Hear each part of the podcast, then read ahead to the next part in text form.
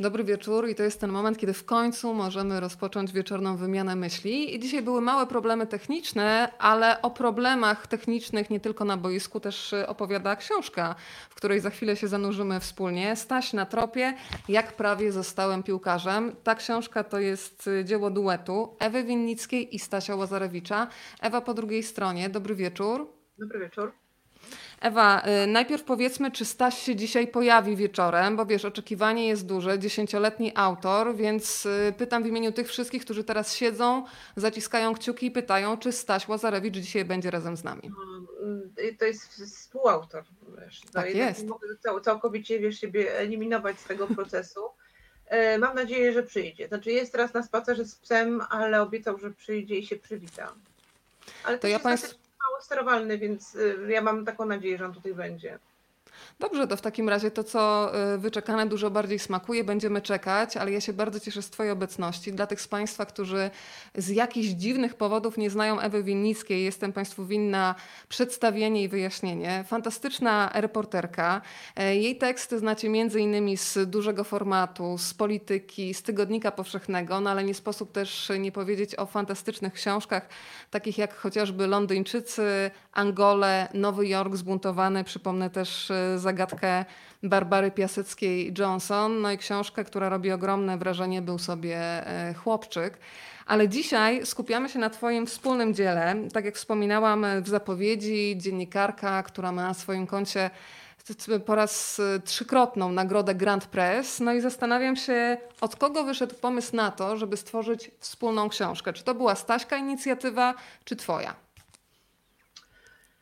Ach, to była inicjatywa wspólna, ale prawda jest taka, że e, nie przyszłoby mi to do głowy, w ogóle pisanie książki e, dla dzieci o dzieciach, gdyby nie e, pomysł w ogóle zupełnie inny, który, który przyszedł do mnie, znaczy zadzwonili do mnie redaktorzy wydawnictwa Egmont i poprosili mnie, żebym napisała krótką książeczkę do serii Czytam sobie. I była to, miałaby to być książeczka o tym, jak ważne są rośliny i, i drzewa. I w ogóle Kompletnie inna bajka, bym powiedziała. Tak, bajka. I pamiętam, że zupełnie było tak, było ta propozycja sformułowana tak, że nawet nie zdążyłam odmówić, kiedy się zgodziłam. I zostałam z taką, no właśnie, z zadaniem, żeby napisać bajkę o drzewie. I pomyślałam, że w takim razie opiszę drzewo z perspektywy y, mojego syna młodszego. Znaczy, tak jak on opisuje, y, jak on w ogóle postrzega przyrodę. I kiedy już wymyśliłam sobie tą formułę i napisałam kawałek, to okazało się, że bardzo dobrze y, funkcjonuje w takim tandemie ze Staśkiem. E, kiedy on i podróżuje z nim, bo wymyśliliśmy, że opiszemy drzewo, które rośnie w parku w Powsinie, które omijamy zawsze, kiedy jeździmy na rowerze na wycieczce, właśnie kiedy zmuszam już tego Staśka, żeby jeździł ze mną na rowerze. Ale wydawnictwo powiedziało, że to jest głupia formuła i że to się tak nie, nie podoba się im, że to ma być e, drzewo, więc drzewo ma mówić. Więc napisałam tą książeczkę o mówiącym drzewie ale szkoda mi było tego pomysłu na, y, na naszą współpracę ze Staśkiem. I wtedy właśnie y, pojawiły się te problemy edukacyjno-sportowe w życiu y, Stanisława. I pomyśleliśmy, że spróbujemy je rozwiązać wspólną pracą. To ja powiem, że. Tak, od rzemyczka do koziczka, punkt po punkcie, wymyśliliśmy, że napiszemy książkę. To otwieram książkę i zaglądam do środka. Który chciał to wyrwać, wydać i bardzo się ucieszyło i pomyśleliśmy, że jesteśmy w domu. To ja zacznę od takiego wprowadzenia do waszego życia tak naprawdę, bo powiem państwu, że ta książka sprawi na pewno przyjemność waszym dzieciom, ale myślę, że, że bardzo zadowoleni będą również ci, którzy śledzą zarówno twórczość Ewy Winnickiej, jak i Cezarego Łazarewicza, ponieważ dostajemy wgląd do takiej bardzo domowej rzeczywistości. E, postacie występujące w książce są przedstawione w następujący sposób. Staś to ja. Mama, i tutaj uwaga, jest miła, ale często robi mi wstyd przed kolegami, zwłaszcza kiedy wydaje się jej, że jest młodzieżowa. Ewa, to najpierw ty się wytłumacz, kiedy ci się wydaje, że jesteś młodzieżowa i w jaki sposób jest to odbierane przez Staśka? Zawsze do tej pory myślałam, że po prostu mam poczucie humoru, no i że nie jestem jeszcze, nie jestem jego babcią, tylko mamą. I być może zachowuję się jak osoba, która ma mniej lat. Ale to tyle, no co mogę, co mogę powiedzieć. No, no to Staśka musi, musisz mnie zapytać, dlaczego uważa, że matka się zachowuje w sposób nieodpowiedni. No, no to teraz... Nie wiem, że z nim na rowerze, albo właśnie zmuszam go do tego, zamiast siedzieć na kanapie i oglądać wiesz, seriale dla dzieci. To powiedz mi też, y, jak na waszą wspólną książkę zareagował tato Staśka, twój mąż, czyli Cezary Łazarewicz, bo muszę ci powiedzieć, że on w tej książce no taką super pozytywną postacią to nie jest. Tak ciężkie, westchnie, ciężkie westchnienie. No mówię to z uśmiechem oczywiście, bo tam jest bardzo dużo uśmiechu, no ale y, fragment dotyczący taty jest bardziej zestresowany od mamy, dużo pracuje przy komputerze lub pisze w telefonie. Kiedy zadaję mu wtedy pytanie, odpowiada tak lub nie, choć jestem pewien, że nie słyszał o co pytałam. Ja myślę, że to jest rzeczywistość wielu dzieciaków, więc tutaj się od razu nie spinajmy, ale zastanawiam się tak całkiem szczerze, jak Cezary Łazarewicz zareagował. E, Cezary Łazarewicz na jego relację z telefonem zareagował ze skruchą i to jest naprawdę bardzo duża, duży pozytyw, który wyniknął w ogóle z, z naszego, naszego w ogóle tego, tego całego pomysłu na pisanie. Bo tak jak e, wiesz, rozmawiałyśmy wcześniej, no to jest tak jak w Nowych Szatach Króla. No po prostu dziecka nie oszukasz. Znaczy to, e, a myśmy pomyśleli e, ze Staśkiem, że jeżeli już piszemy tą książkę, to nie będziemy opisywać czegoś, czego nie ma, tylko to, co jest. Śmialiśmy się, że ta nasza rodzina trochę przypomina, no, myślę, o takim ustawieniu rodzinnym naszym, E, rodzinę z serialu Wojna Domowa, gdzie Cezarego gra mm, Kazimierz Szrucki, tylko e, Czarkowi gazetę zastępuje telefon. To znaczy, to jest ten taki, e, takie oddzielenie człowieka od rzeczywistości, prawda? Znaczy, pamiętamy, jeżeli w ogóle jest, ktoś z Państwa pamięta jeszcze ten cudowny serial Jerzego Gruzy i, i to, gdzie, gdzie ojciec po prostu e, nie, nie, nie angażował się w życie rodzinne, kiedy nie chciał, a kiedy nie chciał, to po prostu czytał gazetę i go nie było. A teraz wydaje mi się, że rodzice, e, ja też pewnie też czasami robię, pewnie wszyscy po prostu chowamy się za telefonami komórkowymi, albo tam część naszego życia prowadzimy, relaksującą bardziej. Znaczy w ogóle życie z telefonem jest łatwiejsze niż to prawdziwe tej, y, w tej części przedstawieniowej, tak bym ją nazwała, jest też oczywiście Kazik jako starszy brat, ale jest też y, taki domownik, który mojemu sercu jest bardzo bliski, czyli Luna. Powiedzmy jeszcze kilka słów o Lunie, e, bo to też jest bardzo ważna bohaterka opowieści. Nawet nie wiedziałam, że w życiu Ronaldo czy Messiego czworonóg też odgrywał bardzo ważną rolę. Tak, to znaczy historia Luny jest e, taką e, dosyć klasyczną historią e, psa znajdy. I tu jest jeszcze jedna osoba, która bierze udział w tej w jej historii, to jest Paweł Piotreszka, też reporter, który znalazł mm, Lunę, czy znalazł trzymiesięcznego szczeniaka, którego ktoś wyrzucił gdzieś przy drodze obok Lublina Paweł ma e, dosyć taką dużą wiarę w ludzi, więc jeszcze dwa tygodnie jeździł po okolicznych psach, wsiach i pytał, komu, komu zginął e, pies. Tak jakby nie było oczywiste, że jeżeli pies został wyrzucony do lasu, to nie po to, żeby wrócił z powrotem do, do podlubelskiej wsi. I myśmy wygrali casting na, na tego psa, ponieważ ja zobaczyłam go w, w telefonie internecie i napisałam do Pawła, że jeżeli się nikt nie znajdzie, to my chętnie go weźmiemy. To była taka dosyć spontaniczna decyzja. A Paweł powiedział, bardzo fajnie, że się zgłosiliście, ale jesteście już w tej chwili na 15 miejscu. Wow. No, ale... Y, Jak się wygrywa casting na psa w takim razie?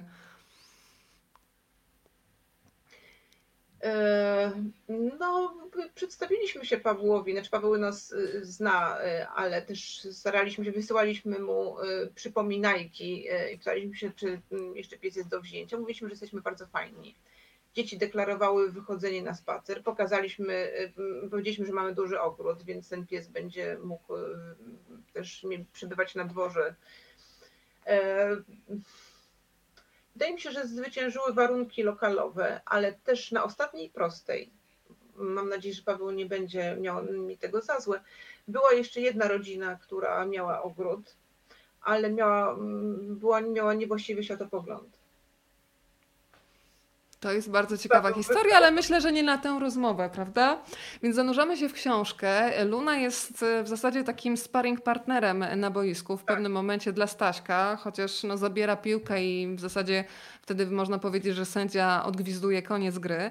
Ale bardzo bym chciała na początku, Ewa, żebyś powiedziała, ponieważ nawet kiedy zapowiadałam nasze spotkanie, to ktoś zapytał, czy to możliwe, żeby dziesięciolatek napisał książkę. Więc powiedz, jak ten podział ról między wami wyglądał? Bo ja myślę, że właśnie dziesięciolatek jest bardzo wymagającym partnerem i kto wie nawet, czy nie bardziej wymagającym niż dorosły współautor. A y, jeżeli chodzi o współtworzenie książek, no to też masz doświadczenie, bo pisałaś wspólnie z Dionisem, przygotowywałaś książkę, ale też ze swoim mężem Cezarem. Więc jak tak. to było przy współpracy z młodym? Znaczy, oczywiście, że to nie jest tak, że pracowaliśmy na dwa e, laptopy, ani nie na dwa pióra, bo e, gdyby tak było, to by ta książka po prostu nie powstała. Ja mam też, e, myślę, że większe doświadczenia z ortografią, znaczy i z konstruowaniem, i mam większą znajomość ortografii niż mój syn. Byłam oczywiście researcherem, byłam redaktorem, byłam maszynistką, a także byłam pewnie też reżyserem tej książki, to jest oczywiste. Natomiast Stasiek był, Stasiek był osobą, która jakby była twórcą i tworzywem on zadawał pytania, on, to, to jego ciekawość była jakby taką machiną napędzającą. Oczywiście, że sam nie zadzwonił do Cezarego Kucharskiego, ani tym bardziej nie przebił tysięcznych y, y, drzwi, y, murów, żeby się dostać do Roberta Lewandowskiego. Natomiast wtedy, kiedy, no właśnie, doszło do, do, do tej krótkiej wymiany zdań z Lewandowskim, to on wykazał taki hard ducha, i nie zemdlał, a ja przyznaję, że mi naprawdę ujęły się nogi, kiedy mieliśmy tę okazję, kiedy no właśnie Robert Lewandowski po treningu reprezentacji do nas podszedł. Ja pokażę to zdjęcie. Mówiłyśmy przed chwilą, słuchaj, o czworonogach, to u mnie też czworonóg nie mógł wyjść ze zdumienia, że Staśkowi udało się zdobyć to zdjęcie i przez chwilę porozmawiać z Robertem Lewandowskim. To powiedz w ogóle, jak to, jak to spotkanie e, zaaranżowałaś? No bo ja uważam, że powinnaś jako matka dostać po prostu medal złoty na szyję i to nie jest jakiegoś ziemniaka, tylko po prostu ze szlachetnego kruszcu, żeby załatwić swojemu e, dzieciakowi takie zdjęcie. To jest nie lada gratka, więc jak do tego spotkania doszło? No, do tego spotkania doszło oczywiście. Y, ja mam też taką teorię, że jeżeli ktoś myśli, że coś jest niemożliwe, to, to tego się po prostu nie uda zrobić. Znaczy, wiadomo, y, cztery osoby, do których zadzwoniłam, żeby mi pomogły y, do, odbyć krótką rozmowę z Robertem Lewandowskim, powiedziały mi, że to w ogóle jest niemożliwe i że to jest jakieś w ogóle wariactwo, że jego nie ma, nie rozmawia, Y, no, jest mnóstwo ludzi, którzy, które, którzy go chronią przed, przed dziennikarzami.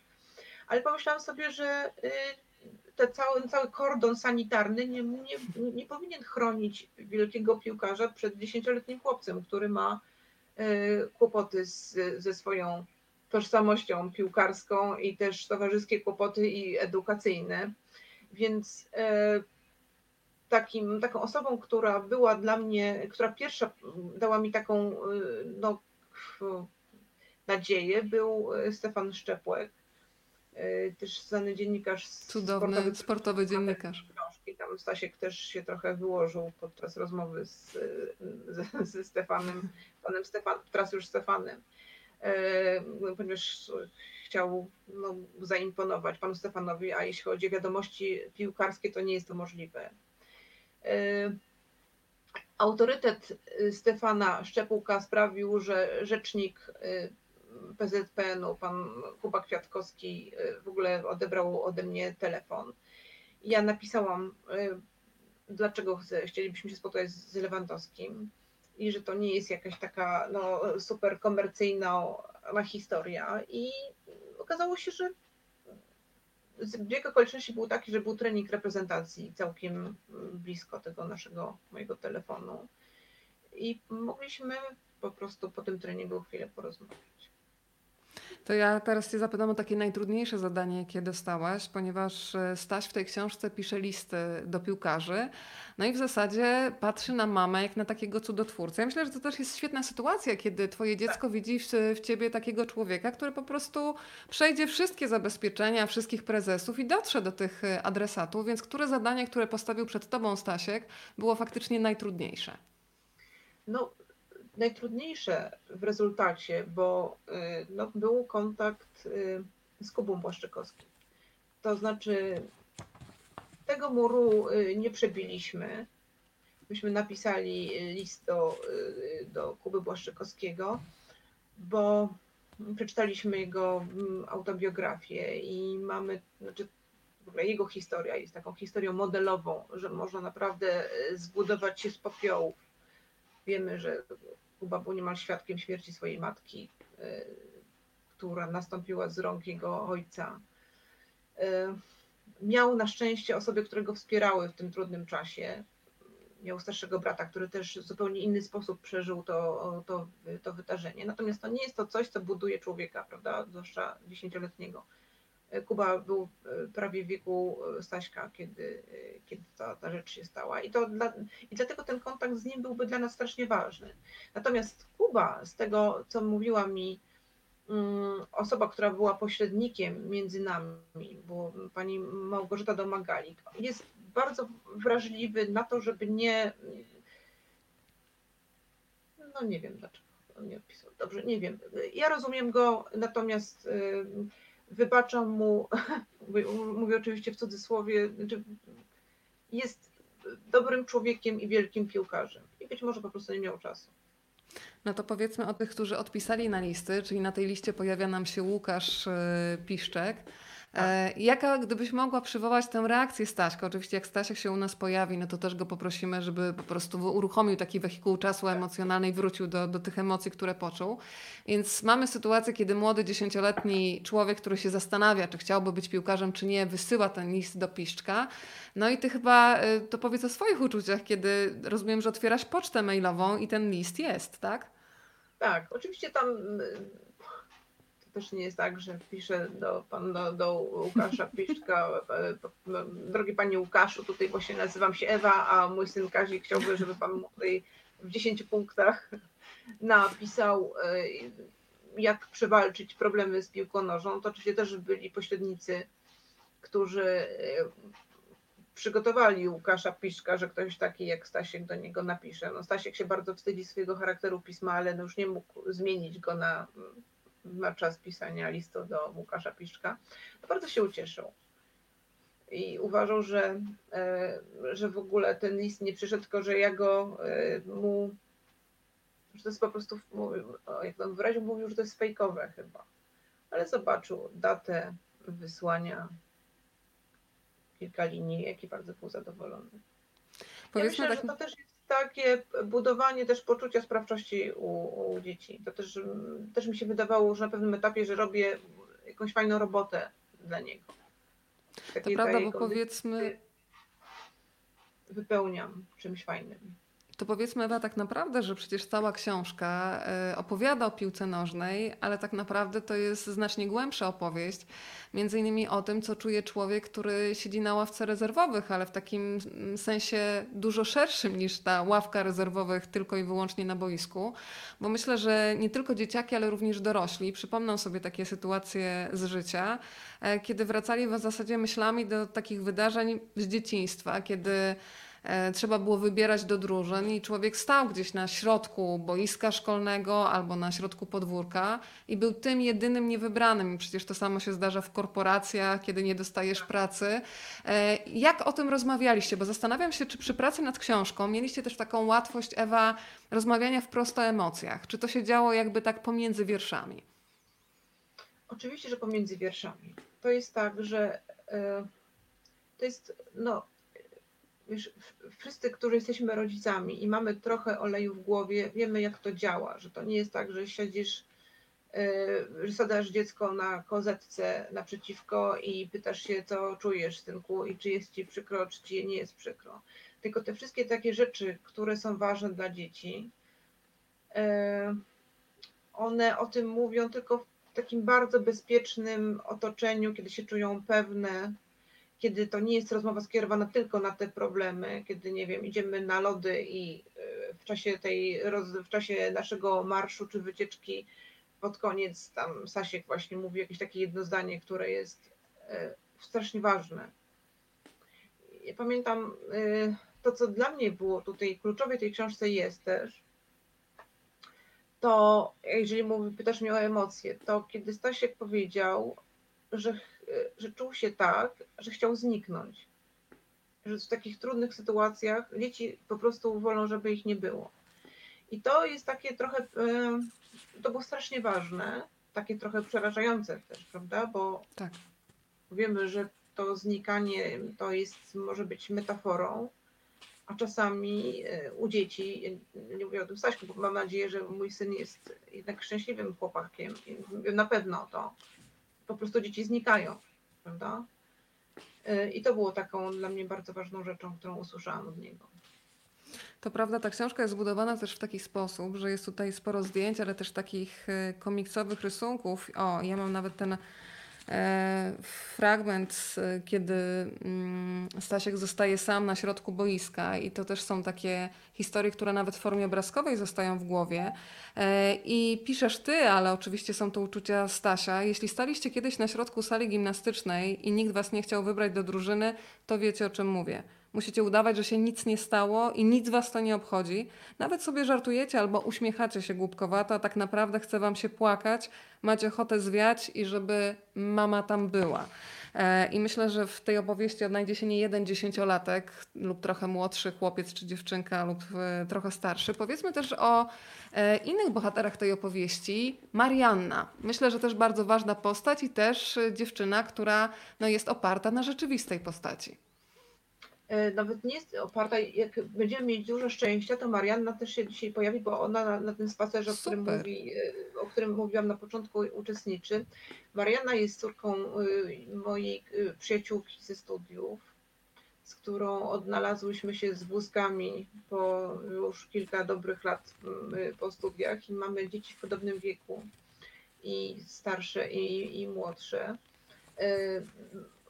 bardzo się lubimy z rodziną Mariany, chociaż jest zupełnie, mm, to zupełnie różnie, inaczej skonstruowani ludzie, którzy są bardzo uporządkowani i wszystko jest u nich e, wiadomo jak będzie, u nas nie wiadomo jak będzie nic e, w najbliższej przyszłości i mm, też uzupełniamy się nawzajem. Ty to nawet obśmiewasz w książce i piszesz, że czasami rodzice Marianny mogliby wychować moich rodziców, to oczywiście ustami Stasia. I Staś tak. opowiada, że kiedy mieszkacie w domu wakacyjnym, to u was jest bałagan, a u Marianny w pokoju zawsze jest porządek i stąd ta taka sugestia, że rodzice Marianny mogliby wychować rodziców Staśka, tak? No, to jest w ogóle głębsza historia, jeżeli mogę zdradzić. Mam nadzieję, że Małgosia, mama Marianny, nie będzie, nie używa Facebooka, więc nie będzie miała do, do mnie pretensji. Ale nasza znajomość na studiach urwała się z tego powodu, że myśmy mieszkały w wynajętym mieszkaniu i były dyżury sprzątania. I ja po prostu nie mogłam sprostać. Aż e, tak? I to, to niech to będzie taką, taką symboliczną, po prostu symbolem tego, jak bardzo jesteśmy różni. Małgosia jest bardziej teraz elastyczna, y, jest starsza i też rozumie, że nie wszyscy po prostu y, sprzątają y,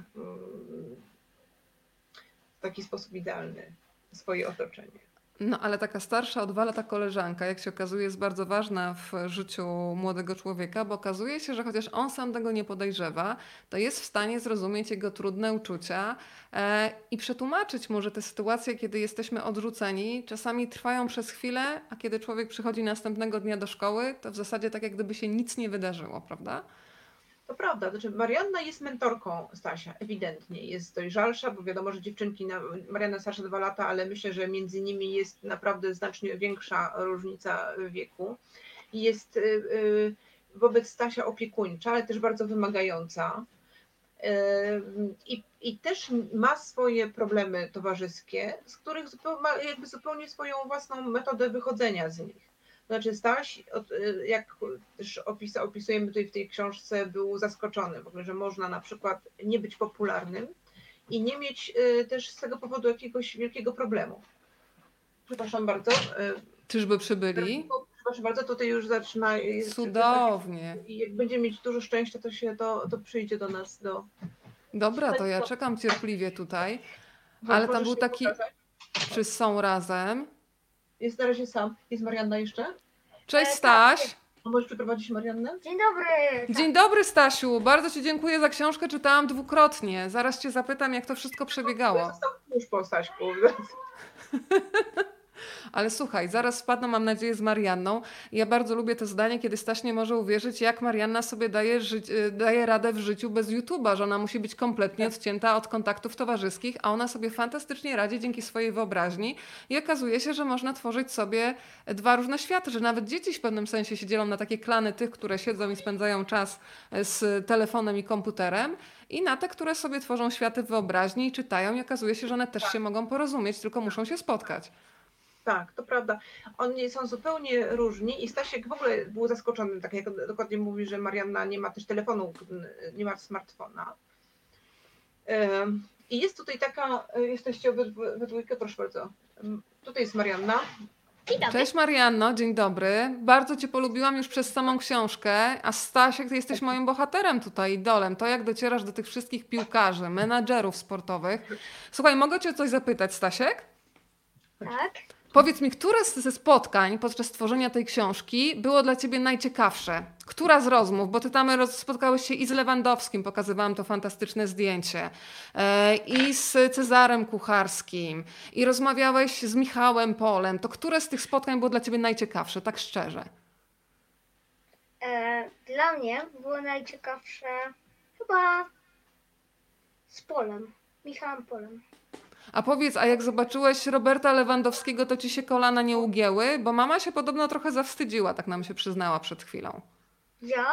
No oczywiście poszłam tam no trochę bez żadnych obaw, ale muszę przyznać, że przedtem jak usłyszałam, że będę musiał się z nim spotkać, to musiałam, no kilka dni musiałam, no musiałam sobie kilka dni odpocząć, bo naprawdę się bałem, że A powiedz mi, jakie pytania wie. ty mu, jakie ty mu chciałeś zadać yy, yy, Lewandowskiemu? Bo ja słyszałam, że chciałeś zadać takie pytanie, które mnie samą, powiem ci szczerze, też bardzo interesuje. O co go chciałeś zapytać tak w pierwszej kolejności? Takie wiesz, taka rzecz, o której się nie mówi, a która wielu ludzi interesuje. No to ja podpowiem. E, To było, to, to było pytanie o to, które pamiętam nawet jak rozmawialiśmy, przygotowywaliśmy te pytania, e, przewalając się tutaj na łóżku e, w- w sypialni. E, Więc pytanie to brzmi, co robi piłkarz, kiedy mu się w czasie meczu chce iść do publikacji? I zadałeś to pytanie Stasiu w końcu? Nie. nie, bo uznałam, że to będzie głupie, no i Pomyśleliśmy, że zadamy to, jak się zaprzyjaźnimy bardziej z Robertem Lewandowskim. No i ale już padła odpowiedź, bo ja dalej cały czas jestem ciekawa, no. Ale ja wiem, bo ja zapytałam się trenera, y, y, trenera ze szkoły, którą o, i Marianna i, i Stasiek znają, pana Adama, który jest nauczycielem WF-u i pan Adam dał mi bardzo prostą odpowiedź, ponieważ też mnie to pytanie nurtowało, mianowicie z pełnym bakiem nie wychodzi się na wojsko. Krótka piłka, że tak powiem. Wszystko jest jasne. Marianna, powiedz mi, jak ty się czujesz jako bohaterka książki? Bo ty jesteś taką dziewczynką w tej książce. Ja do tej pory cię znam, wiesz, tylko w wersji komiksowej, ale od razu bym się chciała z tobą zaprzyjaźnić i zazdroszczę Stasiowi, że ma kogoś takiego bliskiego obok siebie. E, powiesz mi trochę, jak ta wasza relacja wygląda, czego ty się uczysz od Stasia, czego Staś się uczy od ciebie? Może Marianna teraz pójdzie do światła, chodź, siadaj. Chodź, Marianka. Y, no z Stasiem już od dawna się znamy, w sensie, że e, nasze man były razem na studiach. Y, Mhm. I, tak naprawdę, Weronika mówi prawdę. Wszystko jest potwierdzone, tak. e, I właśnie od początku się zaczęliśmy lubić i się bawimy i nadal się pewnie będziemy bawić. A powiedz, Marianka, jak zobaczyłaś książkę, przeczytałaś już ją w całości, czy nie? Tak, w jeden dzień. I, I co sobie pomyślałaś? Fajnie jest być taką bohaterką książki. Słuchaj, bo ty teraz jesteś sławna na całą Polskę, nawet za granicą. Jak ktoś kupi książkę, to już ciebie pozna. Fajnie. A coś cię zaskoczyło, co Staś o tobie napisał? Czy, czy wszystko było... A co cię zaskoczyło? Powiedz. Ym, No nie wiem, czy Stasiek by tego sobie życzył. Stasiu, Ale życzysz sobie czy nie? Bo my się, będzie, my się się ciebie dowiedzieć. słuchamy. Chcę się dowiedzieć, żeby, no, żeby wideo było bardziej... Atrakcyjne. E, No, że właśnie, że Stasiek mnie u- uważa, że jestem jakaś e, niezła w wszystkich przedmiotach, a tak naprawdę no, jest taka średnia, nie jestem jakaś najlepsza, ani najgorsza. Marianna, na miłość boską. No to Jak to jaka jest prawda? Jest, bo ty, faktycznie z tej książki to jesteś takim prymusem, a dwa, że ty podobno masz mnóstwo zajęć pozalekcyjnych. Marianna po prostu ma dużo zainteresowań. I ma dużo zajęć pozalekcyjnych. No tak. Słuchaj, Marianna, a ta rozmowa, której e, pisze e, pani Ewa e, ustami Stasia w tej opowieści, czyli to, kiedy sobie siedzicie i Staś ma po prostu gorszy dzień, taki jak każdy z nas czasami ma, kiedy jest mu smutno. E, myślę o tej sytuacji, kiedy się strzela samobójczą bramkę, ale każdy z nas czasami coś zrobi, że jest mu przykro. Ja na przykład, słuchaj, na początku miałyśmy problemy techniczne i też mi z tego powodu przykro. I ty wtedy też z nim tak porozmawiałeś, że każdy tak ma i to jest taka siła, moc, żeby komuś poprawić nastrój. Taka rozmowa między wami się odbyła? E, Tak, odbyła się. A jak się wtedy reaguje? A powiedz, y. Był, y, balsamem y, na, na, na kłopoty. Powiedz, y, bo ty jesteś taką, w takim razie będę na ciebie mówiła, że jesteś taką melisą uspokajającą, Marianna, to dla tych, którzy jeszcze książki nie czytali, powiedz taką jedną rzecz, która jest opisana w tej książce. Kiedy ci się zdarzyła taka sytuacja, kiedy ci było przykro, ale się okazało, że jest ktoś, kto może pomóc w tej przykrości, trochę przytulić, powiedzieć dobre słowo. Jak sobie radzić w ogóle ze smutkiem? Jak ty sobie radzisz ze smutkiem? Ja sobie radzę tak, że albo jak właśnie jest mi smutno, to albo siedzę sama i się sama pocieszam, chociaż to trwa bardzo długo. E, I tak naprawdę też liczę, aż ktoś e, sam mnie pocieszy albo właśnie przytuli. E, Albo po prostu idę do nauczyciela i e, zwykle nie mówię mu, bo jakby on nie musi o tym wiedzieć, tylko po prostu jakby, że jest mi smutno, no i Ale wiesz co, powiedziałaś coś bardzo ciekawego, że czasami się sama pocieszasz. To jest myślę, że najpiękniejsza umiejętność, jakiej się trzeba uczyć nawet będąc dorosłym, bo my chyba jesteśmy czasami najbardziej surowi wobec samych siebie. To jak samemu można się pocieszyć? Bo wiesz, jak się zrobi coś złego, to czasami człowiek ma takie w głowie złe myśli, że sam na siebie źle mówi. To jak te myśli złe odgonić? Jak ty się sama pocieszasz? Bo to było piękne zdanie, które powiedziałaś. No jakby staram się uspokoić, w sensie, że wiem, że jak wpadnę w panikę, to już się nic jakby, że jakby to nic z tego nie pozyskam i po prostu to nie ma sensu. E, I też e, myślę sobie, że w sumie to trochę nie moja wina, że też e, zastanawiam się nad tą sytuacją, czy nie wiem, czy ja musiałabym kogoś przeprosić i czasem do, dochodzę do wniosku, że ja, ja nie muszę nikogo przeprosić, ewentualnie to druga osoba musi, jakby ja nic nie zrobiłam, ale mi jest przykro. Czyli taki moment y, zatrzymania, prawda? Takiego wyciszenia. Powiedziałaś pięknie, że trzeba uciekać przed paniką, ale to co? Głębokie oddechy, człowiek sobie siedzi w kąciku, żeby się wyciszyć. Jak ty uciekasz przed tą paniką? E, no jak dla mnie te głębokie oddechy to tak średnio działają, ale e, Marianny, że teraz przyjdzie. Przepraszam cię, y, w momencie przyszedł tata Marianny po Mariannę, ale jeszcze da, dajemy, damy, po- poprosimy o Super, no bo. Marianna jest teraz gwiazdą, tutaj nam oglądalność rośnie i zaraz Stasiu musisz ty też się pojawić, bo tu wszyscy na ciebie czekają od początku tej transmisji. Stasiu poszedł teraz do, y, negocjować. Marianna, to powiedz, y, czy mm, dla ciebie w ogóle piłka nożna jest ciekawa sama w sobie? Bo ja ci powiem, że ja akurat piłki nożnej za często nie oglądam, ale ta książka mnie bardzo wciągnęła, bo mi pokazała o tym, ile rzeczy można robić w życiu, że czasami trzeba sprawdzić, czy coś nas interesuje, że można być dziennikarzem sportowym, a można biegać na boisku. Czy ciebie piłka nożna sama w sobie interesuje? Ym, no tak średnio, ale jakby ym, też jakby ta praca zespołowa i tak dalej, no to to jest ciekawe dosyć, jakby jak to, jakby też można się zastanowić, jak oni to wszystko jakby wymierzają, skąd oni wiedzą, jak podać i tak dalej. To jest po prostu też trochę interesujące, ale tak sam z siebie, no to tak średnio, w sensie, że jak grałam z y, tymi z kolegami i z koleżankami w piłkę nożną na WF-ie, no to ja próbowałam tam złapać piłkę, chociaż mi tak średnio się to udawało, a moje koleżanki grały w berka. Ale wiesz co, pamiętasz, że e, Ewa, ty mówisz w pewnym momencie tej książki, że e, kiedy ty byłaś dziewczynką, to w ogóle dziewczynki nie grały w piłkę. Teraz z tego, co słyszę, co mówi Marianna, dziewczyny też grają na WF-ie w piłkę. Mało tego, jest taki moment w książce, kiedy jedziecie ze Stasiem na stadion, żeby zobaczyć zajęcia, które są dla młodych fanów Barcelony, którzy są pod specjalną licencją kształceni na przyszłych gwiazdorów piłki nożnej. Powiedz trochę o tym, bo tam też dziewczynki podobno grają. W sensie, że y, ja tam nie byłam, ale mhm. mogłam tam być, ale jednak nie poszłam. Mhm. E, Ewa, opowiedz trochę o tym. Nieprawda. Jest, znaczy, to ja mogę powiedzieć, bo tutaj tak. jestem najbardziej kompetentna.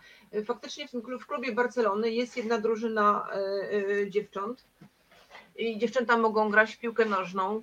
Oczywiście no, muszą, to jest jeszcze ten, ten, te roczniki, które będą walczyły ze stereotypami, ale myślę, że wkrótce to się zmieni. Za moich czasów my e, mogłyśmy jedynie, myślę o czasach podstawówki, stać na linii boiska i wpatrywać Kibicować. się kolegów z klasy. Tak, oczywiście tych No nie było to samo, dokładnie tak. Staś, czy ty tam jeszcze jesteś? Stanisław? Jestem. Jesteś Stanisław. Mogę cię jeszcze o coś zapytać? Tak. Powiedz, jak wyglądała praca nad książką? Czy to jest tak, że mama ci czytała konkretne fragmenty i ty mówiłeś, to dobre, to nie jest moje, to wyrzucaj?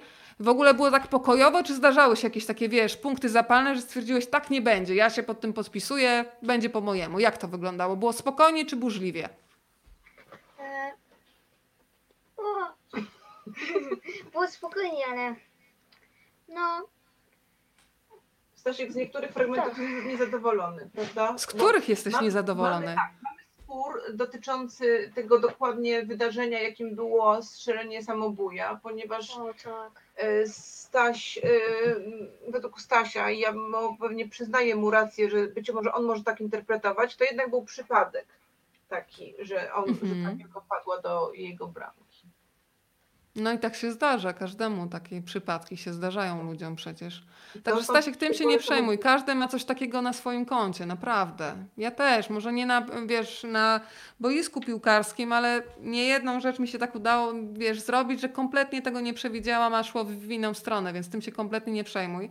Ale powiedz mi, jak y, pracowaliście razem, no to też tato się bardzo zaangażował, bo ci podsuwał książki, y, rozmawialiście o tej piłce nożnej, ale też podobno graliście z tatą i z Luną. To jak się tato zachowuje, kiedy gracie przed domem na boisku? Czyli Cezary Łazarewicz, zdobywca literackiej Nagrody Nike, bardziej w tych domowych sytuacjach, czyli jak tato gra, na jakiej pozycji i kto najczęściej wygrywa? Najczęściej wygrywam, bo są takie składy ja, e, ja, ja na przykład, ja z tatą, no i Kazik Mam, mama kontra Kazik. I mama.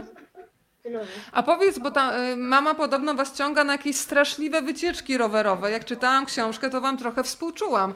Powiedz, co to była za sytuacja, kiedy pojechaliście razem rodzinnie na rowery? No i twój starszy brat to już się naprawdę porządnie chyba zdenerwował, bo miała być krótka wycieczka, coś się przedłużyła sytuacja. Opowiesz więcej? E, wiem, że teraz to będzie no niedobre, ale nie pamiętam tego, ale mam dowód, bo naprawdę tych wycieczek było bardzo, tych koszmarnych wycieczek było bardzo dużo. A dlaczego one są koszmarne? Jeśli jacyś rodzice chcą, żeby jego dziecko się przemęczyło, e, przemęczyło i tak dalej, to proszę dzwonić do mojej mamy. Teraz. Mama zorganizuje wycieczkę tak, żeby się dziecko przemęczyło. No to jest tak. porządna rekomendacja, Ewa, muszę ci powiedzieć. Tak, Staś, tak, a tak. gdybyś miał. Mhm. No nie, bo ten rower y, został rzucony między Szczebrzeszynem, y, pod Szczebrzeszynem, tam, tam właśnie y, rower został nasz. Powiedzmy, że sytuacja była taka, że wyjechaliście na rowerach i w pewnym momencie wycieczka, która miała być krótka, była na tyle irytująca, że starszy zawodnik, czyli twój brat Kazik, rzucił rower gdzieś w krzaki i wracał pieszo, co chyba tak, też mu trochę zajęło. Na szosie, tak. No ale gdybyś... Brat już jest nastolatkiem, jakby nie ma tam, jest jakby pole negocjacji jest ograniczone. Staś, a gdybyś miał coś przekazać dorosłym, bo wiesz co, ta książka jest bardzo fajna, bo z jednej strony jest książką dla dzieci, ale myślę, że też bardzo dużo uświadamia dorosłym. E, tego na przykład, czego nie lubicie. Wiesz, jak czytałam w Twoich lekcjach matematyki z tatą, to mi się moje własne lekcje z tatą też przypomniały. Ta matematyka to jest chyba coś trudnego, co? E, tak. Tak, po prostu. Ewa, ja pamiętam, że ty kiedyś w książce u mm, Agaty Napiórskiej chyba napisałaś, że tłumaczenie matematyki wymaga dużych umiejętności, kompetencji, ale też człowieczeństwa, prawda? Tak, i ja chciałam powiedzieć, że jeśli chodzi o człowieczeństwo i tłumaczenie matematyki, to ja y, jestem tutaj, y, mam znacznie większe pokłady człowieczeństwa niż na przykład moja druga połowa. I wydaje mi się, że my się mniej złoszczę. I nawet mieliśmy tutaj w czasie, y, w czasach pandemicznych, podzieliliśmy się razem z tatą Czarka opieką nad naszymi dziećmi. I wydawało mi się, że ja biorę trudniejszy materiał, to znaczy nastolatka, a mm, mój mąż opiekował się edukacją Staśka i naprawdę mm, okazywało się, że to, że i, i Stasiek też chce, żebym ja się nim zajmowała, a nie tata. Znaczy wtedy, kiedy siadali do lekcji, to naprawdę taki poziom decybeli był bardzo wysoki u nas w domu. Państwo piszą, że się fajnie ogląda. Ania pisze, to chyba nasi młodzi bohaterowie tutaj ściągają publiczność. Jeżeli mają Państwo pytania, to swoją drogę też proszę od razu je przekazywać. Staś, ale jestem bardzo ciekawa, jaki jest efekt pracy nad książką, bo Ty tak naprawdę przez całą książkę sprawdzasz, czy chcesz być piłkarzem, bo żeby coś wiedzieć, to trzeba sprawdzić. Odwiedzasz i pana Michała, który ci opowiada, na czym na przykład polega praca dziennikarza sportowego. E, odwiedzasz e, stadion Polonii, patrzysz, jak grają zawodnicy, czytasz sporo książek, albo przynajmniej mama ci opowiada o tych książkach, na przykład e, o Zbigniew Boniek tam się opowiada w jednej z opowieści podsuniętej ci przez tatę. I jaki jest efekt tych wszystkich poszukiwań? Chcesz, być piłkarzem, czy kimś kompletnie innym? Może to nie będziemy zdradzać czytelnikom rany Julek. Może czy to nie jest czasami spoiler? A, że Tak, spoilerujemy, tak? E, trochę książek zrobić i nie chcę za bardzo. On jest świetnie marketingowo wyszkolony, Ewa. To myślę, że tutaj marketingowa żyłka też jest. No to zatrzymali mnie w tym. Tak? O, właśnie. E, jak zrobić? Jakie pytanie? Nic, już nie. Już nic? Ja słyszałam, że ty lubisz robić takie animacje poklatkowe, więc to chyba było coś takiego, co? Słuchaj, Tak, No, czy masz pytanie techniczne czy merytoryczne? E, nie, nic. to- Tu, tu, kamera jest naprawdę, tu jest współpraca z kamerą. Słuchaj Stasiek, po spotkaniu autorskim ty się musisz do mnie odezwać, bo ja wiem, że ty kochasz klocki Lego, a ja ci muszę powiedzieć, że we wrześniu będzie program na temat klocków Lego, ale o tym to sobie porozmawiamy. Najpierw jeszcze muszę się dowiedzieć od twojej mamy trochę o tym, jak na przykład wyglądało ściąganie z pomników wielkich postaci. Myślę o ściąganiu z pomników oczywiście w taki metaforyczny sposób, bo w książce pojawia się chociażby Kazimierz y, Dejna. E, Wspominacie to, że mm, w pewnym czasie śpiewało się wręcz piosenki o panu Kazimierzu, e, które przypominał zresztą Cezary Łazarewicz. E, No ale powiedzmy o tym, że to jest też szansa dla dorosłych czytelników, żeby poznać trochę mm, bardziej biografię Kazimierza Dejny, no bo można go zobaczyć e, na pomniku, ale można też e, porozmawiać też o trudnej codzienności. Opowiedz Ewa trochę o tej biografii i ile dla ciebie samej mm, podczas tych poszukiwań było takich momentów zaskoczeń albo niedopowiedzianych historii, których po prostu wcześniej nie znałaś, bo nie siedziałaś nigdy w temacie piłki nożnej. Y, 100% mogę powiedzieć. To znaczy dowiedziałam się 100%, 100% wiedzy o, y, przyjęłam 100% bo- wiedzy o piłce nożnej i to było naprawdę ciekawe. To znaczy tam jest taki moment, kiedy piszemy o hejcie, czyli o złych, złych emocjach, które y, w ogóle towarzyszą też piłkarzom. To jest taki efekt uboczny sławy i bycia na świeczniku. I Kazimierz Dejna był takim pierwszym znanym, y, pierwszą znaną ofiarą też y, hejtu. Stanisław, na miłość boską. Ale to jest, wiesz, lokowanie produktu, żeby nikt nie zauważył, wiesz, nie pominął tej okładki. Wiedziałam, że to jest lokowanie produktu.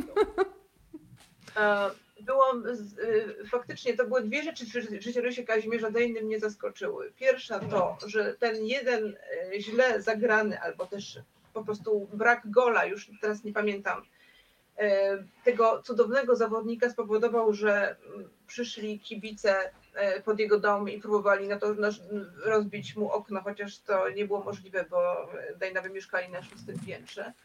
A druga rzecz, która mnie zaskoczyła, chociaż była też taka, taka też strasznie ludzka i taka też trochę przykra, to powód y, zakończenia kariery Dejny w, w Manchesterze. To znaczy, oczywiście prawdą było to, że nie znaleziono właściwego miejsca w drużynie, znaczy ja profesjonalnie się już wyrażam o tej piłce nożnej, prawda, czy pozycji dla Dejny, ale, ale prawda była też taka, że on po prostu nadużywał alkoholu y, do tego stopnia, że zatrzymywali go policjanci na, na ulicach. I dwa razy to w jakiś sposób udało się w tym praworządnym jednak kraju to zatuszować, a za trzecim razem okazało się, Staś, że... uważaj, bo to jest niebezpieczne, co ty robisz teraz bardzo. Jest sztuczka. A, to jest sztuczka, bo ja myślałam, że wiesz, zaraz na sorze skończycie, więc musiałam zareagować. wiesz. Nie możemy skończyć na sorze, ponieważ tam są zbyt długie godziny oczekiwania w tej chwili. I jest COVID, więc tam was nie wysyłam, dlatego wiesz, patrzę, co się dzieje. Tak. W każdym razie okazało się, że y, koniec kariery był taki, że Dejna musiał po prostu opuścić Wielką Brytanię z powodu z powodów mm, niemerytorycznych. Ja pożegnam może już młodzież, bo widzę, że młodzież Dzięki, już... bardzo dziękuję młodzieży. Tak. Bardzo dziękuję Mariannie i bardzo dziękuję Stasiowi. A ja e, ciebie...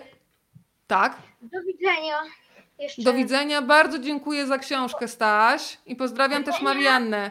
Do widzenia. Mam pytanie, to jest na YouTubie, czy to jest na programie? To jest i na YouTubie, i na Facebooku. A, czyli to jest to, co wczoraj zobaczyłam i miało być za 30 godzin. Być... Dokładnie to jest to, tak. No i wszystko już sobie tutaj technicznie wyjaśniliśmy. Słuchajcie. To ale, ja w tym... ale. Zosia, proszę cię. Teraz mamy kolejne osoby. Słuchaj, są nawet z nami osoby. Pani Ania na przykład mówi nam dobry wieczór, słuchaj, z Londynu. E, z podróży do Polski jeszcze tylko 500 kilometrów do Warszawy. Słucham Was w samochodzie. Pani Iwona do nas mówi dobry wieczór, pani Marzena, pani Ewa, zobacz, pani Urszula, Urszula pani Ania. Pozdrawiam, Ania, follow. Wszystkich pozdrawiam. Agnieszka Pozdrawiamy wszystkich. Słuchaj Ewa, to jeszcze ja bym chciała, żebyś trochę opowiedziała o tym. Do widzenia, bardzo Wam dziękuję, słuchajcie.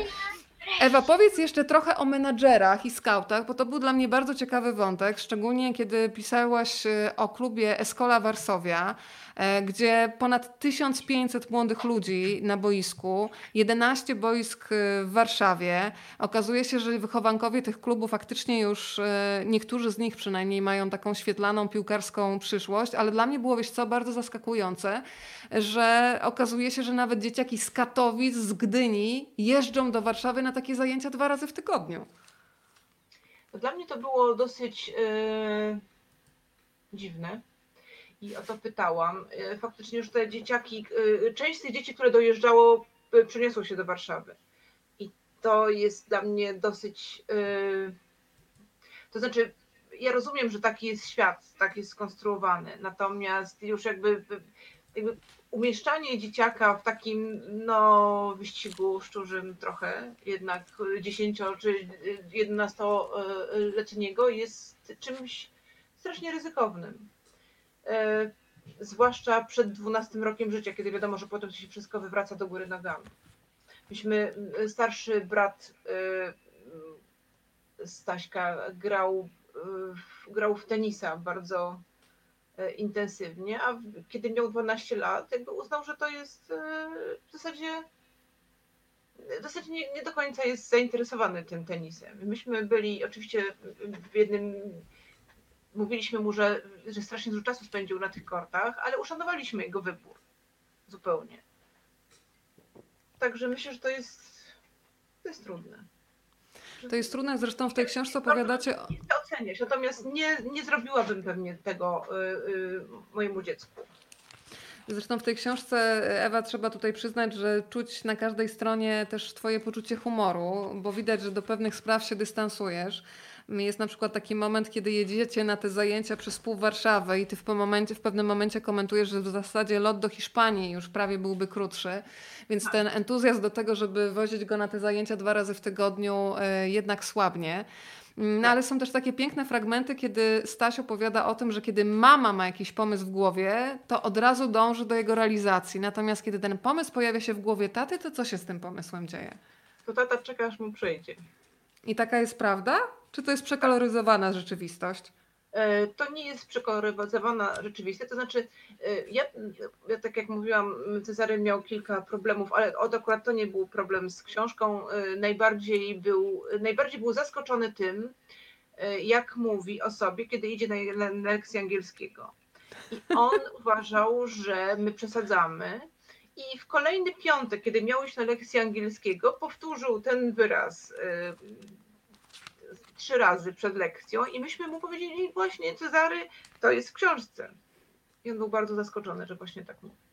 Ale chcesz mi powiedzieć, że Cezary Łazarewicz, zanim ta książka poszła do druku, nie miał w ogóle wpływu na to, co tam na jego temat piszecie? Nie. To był nie, rodzaj. Ale czy to był rodzaj zaufania, przeoczenia, czy po prostu zajęcia też innymi projektami? Jaka jest Ale prawda teraz?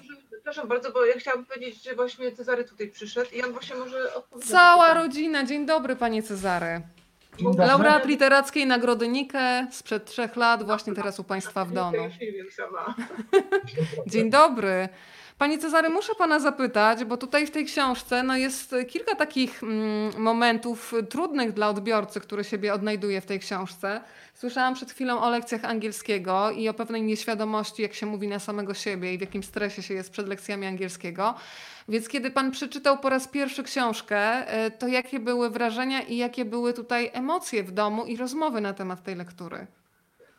Było żadnych emocji. Chciałem podać do sądu wydawcę i autorów. Czy sprawa jest w toku? Myślałem o dystrybutorach, a później mi trochę przeszło. A jak, jak, y, ile trzeba czasu, żeby trochę przeszło? Bo się zastanawiam, czy to był jakiś wybuch, chociaż nie umiem sobie wyobrazić Cezarego Łazarewicza wybuchającego, bo zawsze mi się jakoś kojarzy z taką oazą spokoju, ale może to jest błędne wyobrażenie.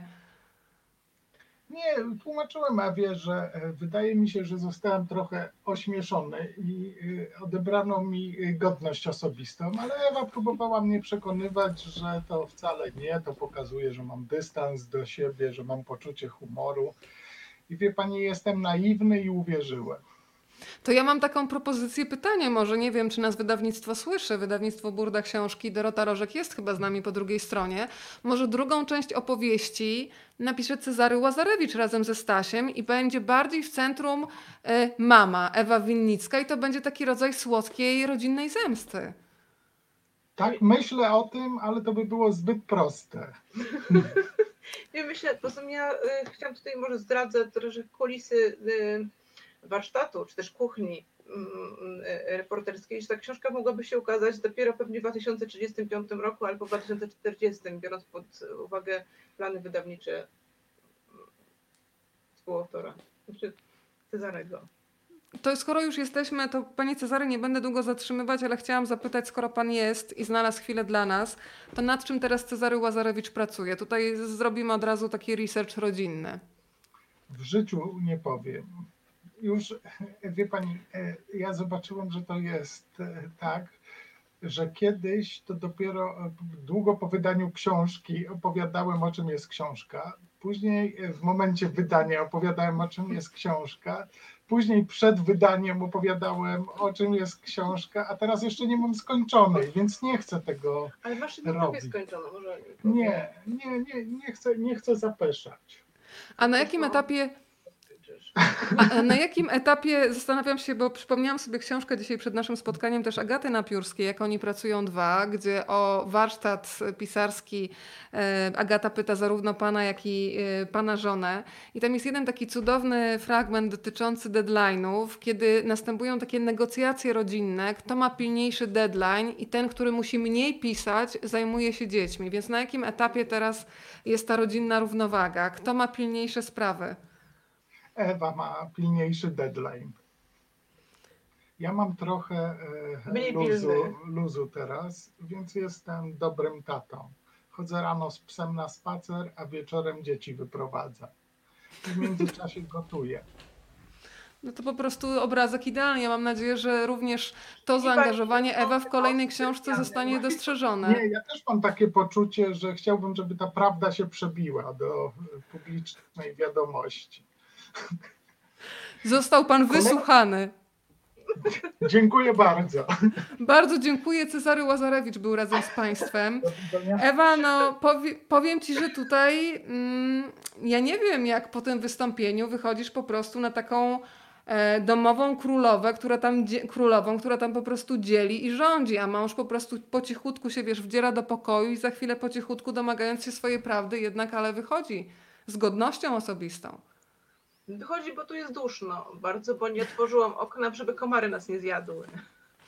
Słuchaj, wracam jeszcze... Zdemonizowana, yy, wydaje mi się, że to prawda leży po środku, jak to mówią. Ale się, Dokładnie tak. Słuchaj, to jeszcze zdradźmy trochę kulisy Twojego warsztatu. Ty kiedyś powiedziałaś, że kiedy pracujesz nad książką, to jest i masa, i rzeźba. To powiedzmy, co znaczy w takiej warstwie literackiej masa, a co znaczy rzeźba? No masa to jest research, czyli to jest to, co. Yy, czyli zbieranie, to jest dowiadywanie się. Ja uwielbiam ten moment. Znaczy, ja, kiedy stracę ciekawość świata, albo kiedy przestanie mnie boleć, przestaną mnie boleć różne rzeczy, to oczywiście będę musiała zmienić zawód na nie wiem jaki. Ale teraz to jest, y, to jest, ten, to jest ten, to część pracy, która mnie fascynuje. Znaczy to, że mogę podróżować po świecie i, i w jakimś celu. Znaczy to w ogóle turystyka mnie w ogóle nigdy nie interesowała, natomiast mm, mogę jakieś, nie wiem, moje własne prawdy y, y, odkrywać albo rozwiązywać jakieś ważne problemy społeczne to jest dla mnie fascynujące. I y, fascynujące jest nie wiem, szukanie dokumentów, praca w archiwach, czytanie. Natomiast rzeźba to jest to wszystko to, co następuje później i to jest już upiorna praca polegająca na związku po prostu tyłka z krzesłem, co jest trudne bardzo. Powiem naprawdę... Ci, że to zdanie, kiedy powiedziałaś o tym, że pisanie to jest właśnie bardzo trudny związek tyłka z krzesłem, sobie zapamiętałam i kiedy ktoś w ogóle pytał Wenę, to e, wtedy wyjmuję zdanie Ewy Winnickiej i w ten sposób odpowiadam, bo coś tak. takiego jak Wena chyba nie istnieje. No to jeszcze wpuszczę Państwa... Jeszcze chciałam ostatnio powiedzieć, że tak a propos y, motywacji w ogóle Weny, to ja pamiętam jeszcze jako młoda bardzo dziennikarka pojechałam na jakiś taki wyjazd y, oglądać biblioteki Billa Gatesa w Rumunii i wtedy poznałam starszego trochę reportera Wojtka Orlińskiego, y, teraz już mojego kolega, kiedyś to był taki stary dziennikarz. Wtedy te różnice wieku były znacznie większe niż teraz są.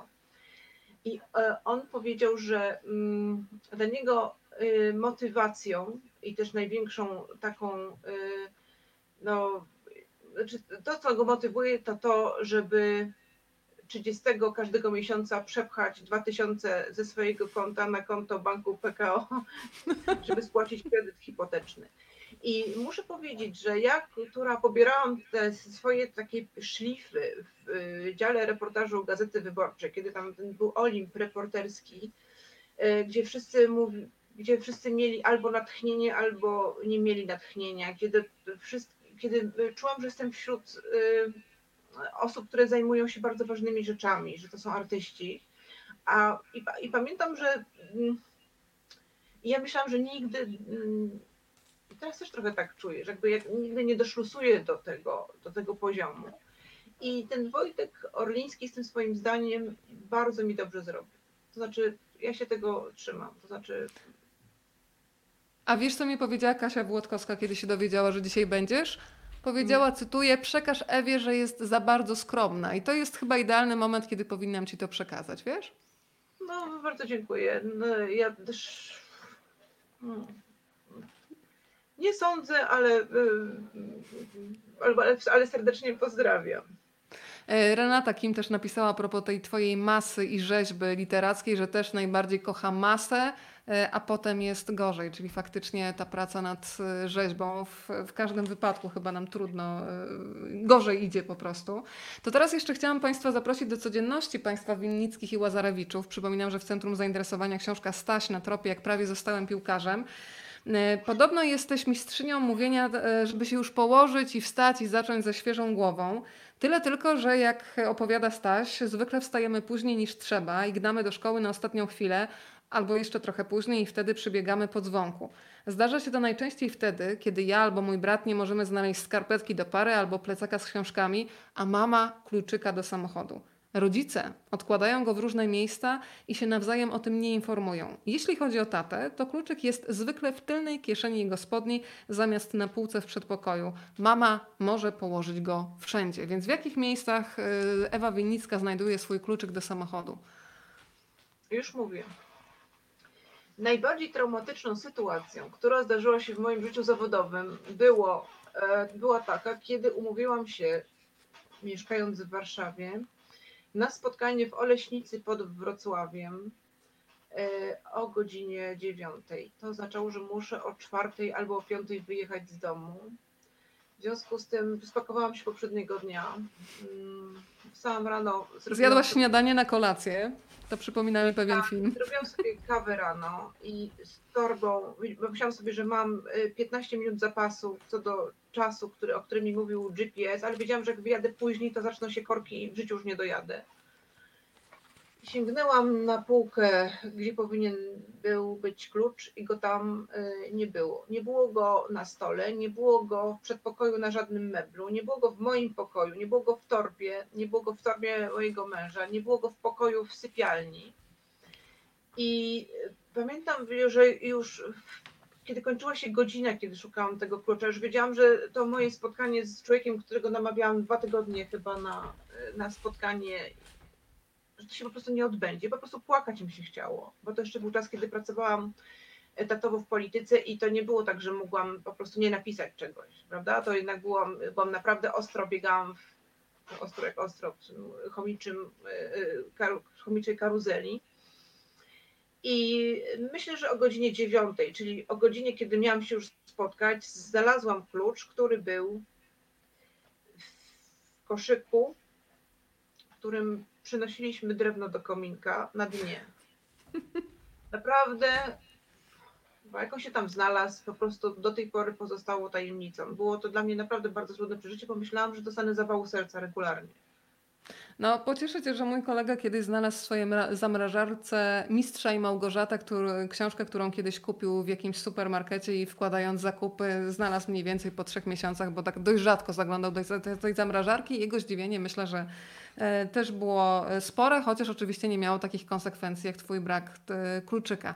Powiedz mi jeszcze Ewa, w tych spotkaniach, w których uczestniczyłaś e, z, ze Stasiem, co było dla Ciebie najbardziej zaskakujące w tej e, tematyce sportowej? Ja na przykład dzięki Wam odkryłam, w ogóle zaczęłam przeglądać dzisiaj YouTube'a i oglądać wszystkie najbardziej widowiskowe, bym powiedziała, e, bramki samobójcze, ale odkryłam też na YouTubie e, kanał Michała Pola, który jak piszecie wspólnie ma niezłą nawijkę i pokazał, y, to też mi pokazało, że coraz więcej dziennikarzy związanych z tymi mediami tradycyjnymi, czyli z telewizją, czy z radiem, czy z y, gazetami wcześniej, dzisiaj znajduje dla siebie taką przestrzeń w internecie i robi profesjonalne programy i myślę, że to jest coś, co daje bardzo dużą wolność.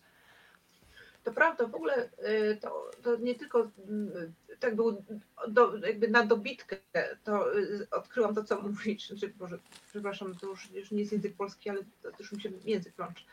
Faktycznie fakt, że w ogóle media są poza, poza telewizją i poza prasą jest też dla mnie dużym odkryciem i to, i, i, i, i to masz rację. I myślę, że to dobrze jest chyba. No. Też nie wiem. Też to, to jest taka rzecz, o której nie, nie, nie potrafię tego ocenić. No, pytasz o zaskoczenie.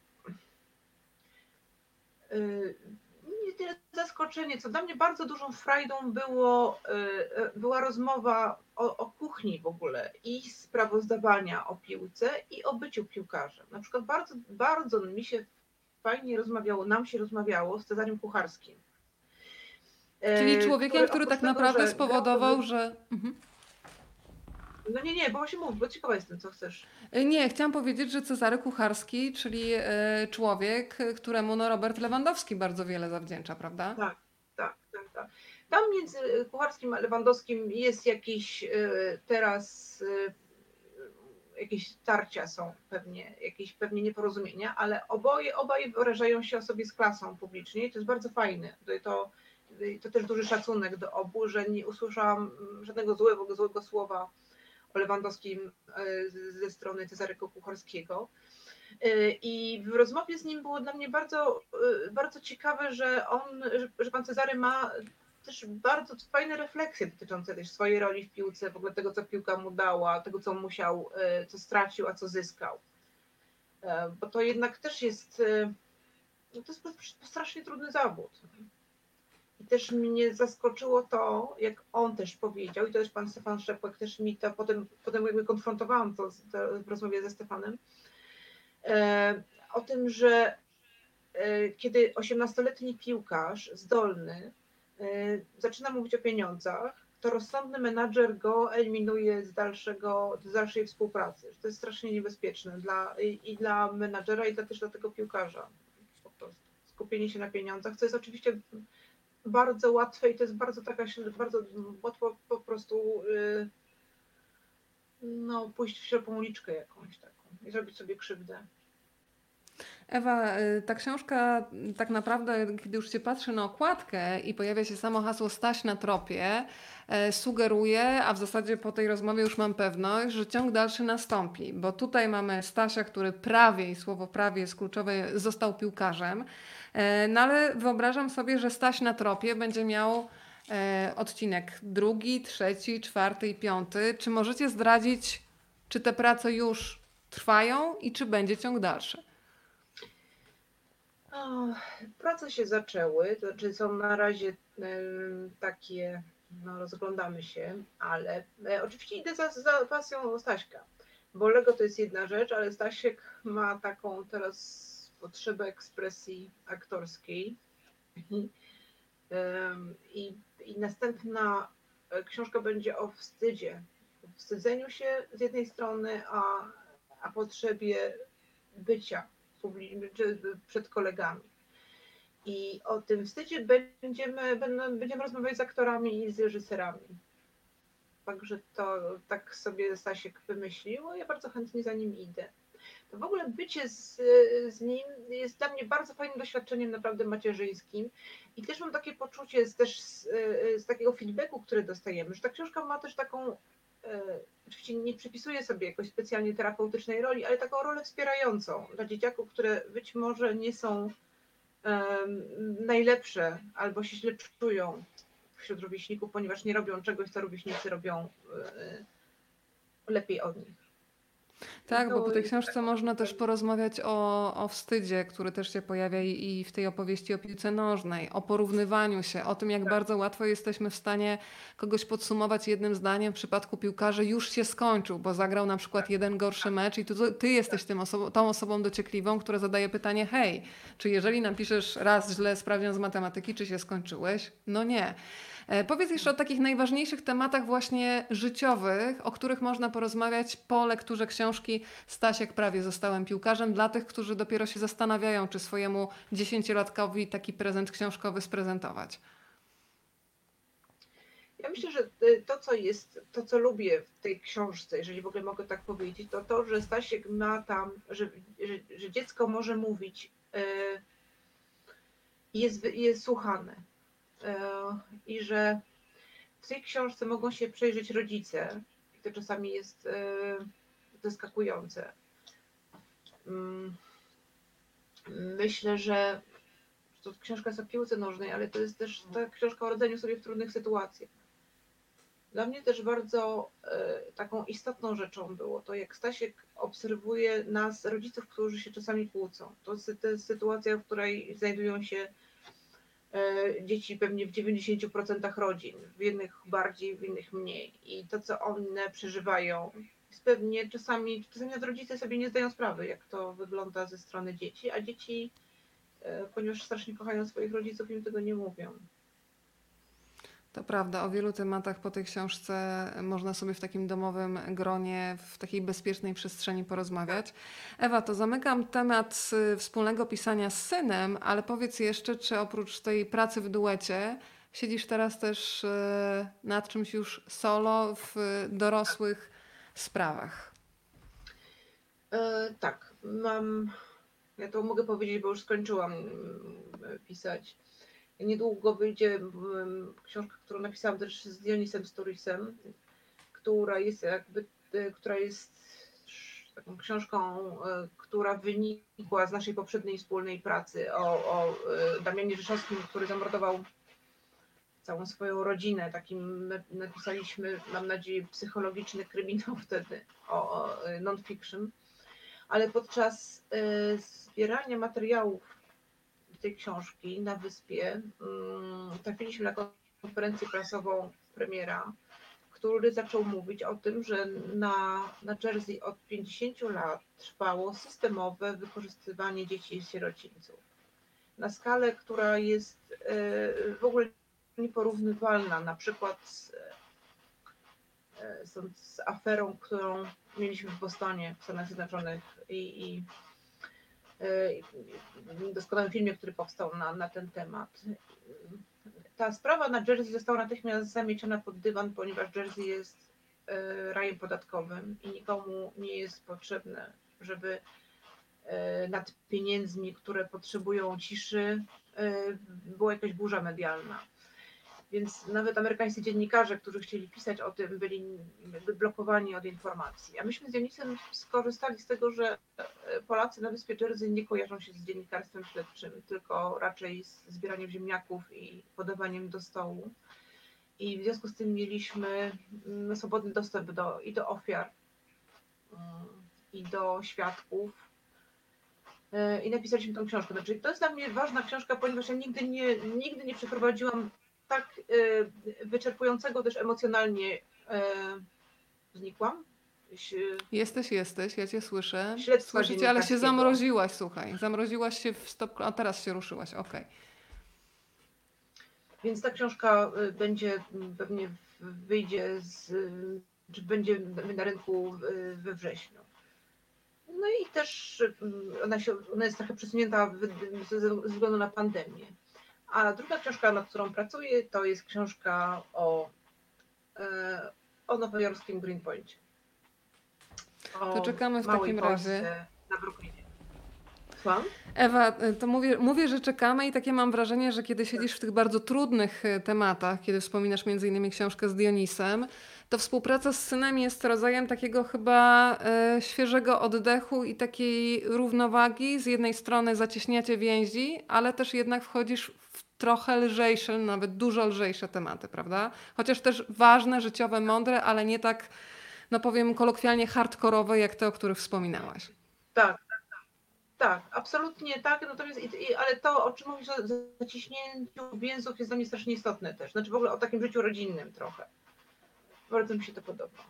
Słuchaj, to bardzo Wam dziękuję za udział dzisiaj całej rodziny e, i Marianny, Proszę. która też jest częścią rodziny, tak. za ten wspólny wieczór. E, pozdrawiam Cię z całego serca, życzę Wam spokojnej nocy i pozdrówcie też ode mnie podrap za uchem Lunę, czyli też członkinię Waszej rodziny merdającą ogonem. Bardzo Ci dziękuję za to spotkanie. Ewa Winnicka była z Państwem.